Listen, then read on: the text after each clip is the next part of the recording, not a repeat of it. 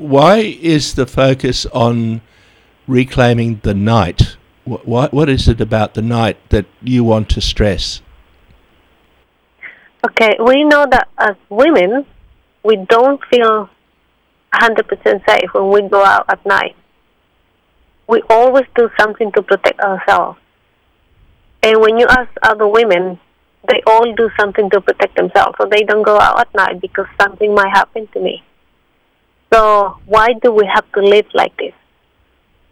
This is why we reclaim the night. We go out at night and we demand that we be safe in this society when we go out at night. With climate change, going out at Mhm. night might be the only time we can go out because it's so hot during the day. We um, Yeah.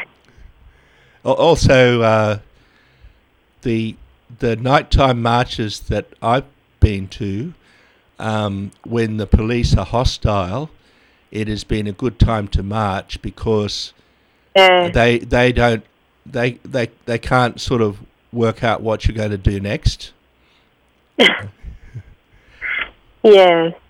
Okay, could you give us some details of the rally, where and when, and um, and any contact details so that people can um, ring up or follow up what you have sa- said.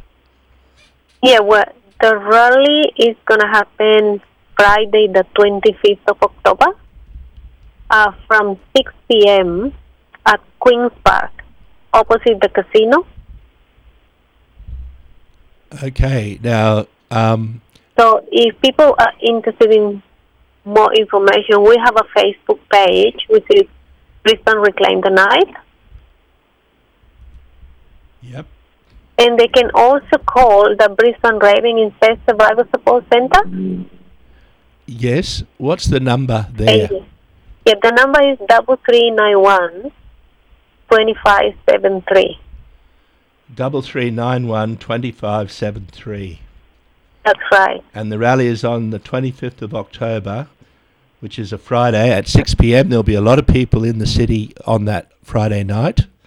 Um, so yeah, and a, that's why Friday is a good day. yeah, and Yeah, will you have a march?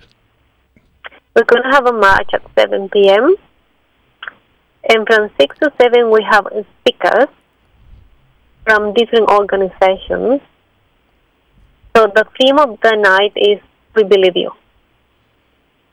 Sorry, what was that again? because we, we believe you because we want to say that we believe survivors that they're not to blame Yeah. and we want the system to hold uh, offenders accountable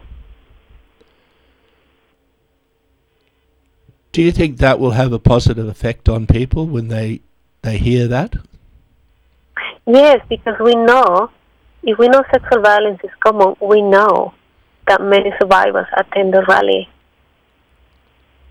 and having you know when you do sexual assault counseling uh, you see the impact of of that on women. You know, when you say, uh, you know, I believe you, because there's so many people who don't believe survivors and blame survivors. Yes, it's always very moving when you hear at a rally someone stepping up and saying that I was um, sexually abused, and they Yeah. they tell their story in public. That's a very Yeah. empowering thing. Yes. And I guess another issue with the rally is about challenging uh, the misconceptions about sexual violence. You know, that women lie about it, that women provoke, the sexual violence is not that common or it's about sex, when in reali- reality it is about power and control. So we want to be able to challenge those misconceptions encourage people to think about how can I, you know, get rid of those misconceptions in society so we can support survivors better. You know, um, in Brisbane, there's um, that area in Fortitude Valley has been Mhm. there's a lot of um, uh, nightclubs and and there's a lot of people going out and clubbing and getting dressed up for the occasion. Um, Yes. Now, do you know if there's any um, increase in the amount of harassment of uh, women at at that time in that place?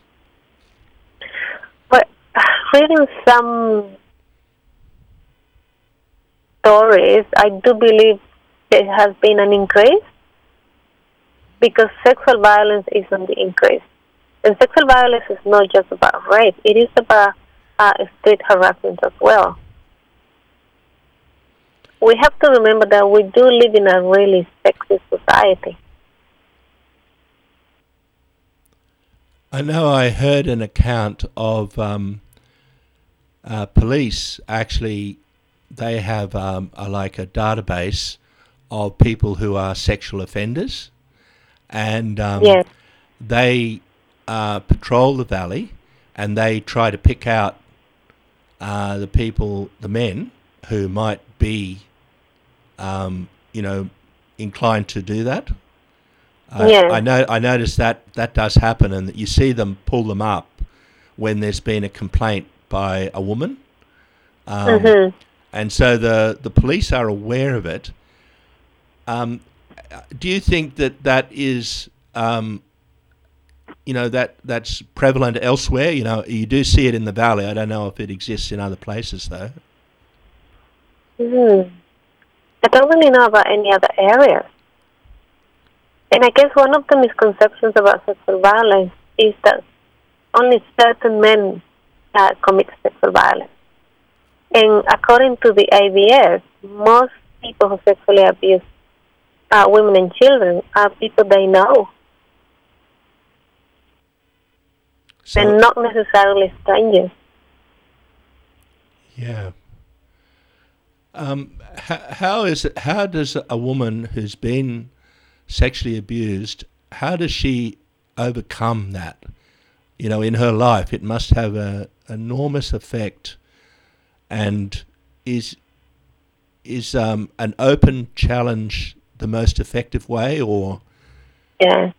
You, you think that is the best way to challenge the the perpetrator and also the people who remain silent, the others who know it happened. You know, I'm thinking of say. But I think, yeah. Go on. Sorry. I think everybody is different. And I guess it has been found that women who do better, who recover, are women who have a lot of support in their life. You know, who have people who say, I believe you, who validate their feelings. And that doesn't happen to all of them. In the past, we had this mis- misconception that once you experience sexual violence, that's it. But now we know that women can heal, but they need support as well.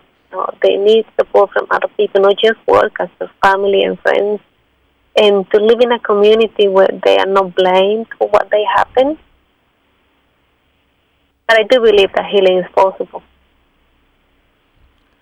I know a woman who was abused by her three brothers, and she remained silent. But as a result of that, uh, she got involved in drugs, um, had a lot of trouble in her working life, um, Yeah, and and that had a very severe impact on her mental health. And Yeah. in recent times, she said, "I'm I'm I'm going to confront the main brother who was the perpetrator. This is many years on, and I'm going to Yeah. confront my family with this. You know, I'm over it. I've got to do something now in, in order to make my life different.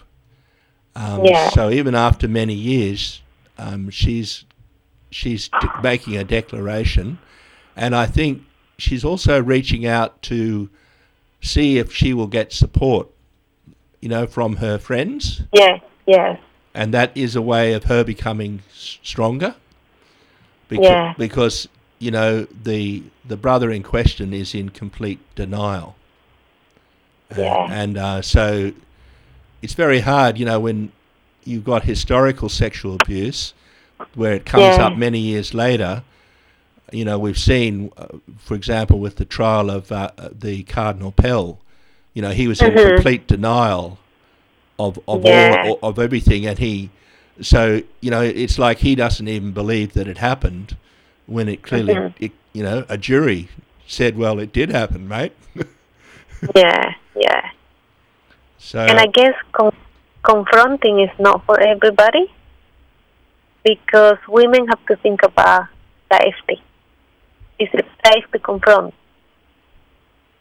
It has been helpful for some women, but some women choose not to do that because they're not safe, and safety is priority.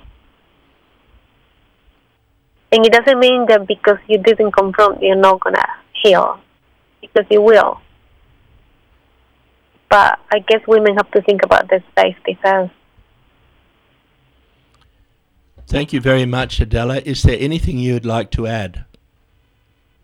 I just want to encourage people to attend the rally in March.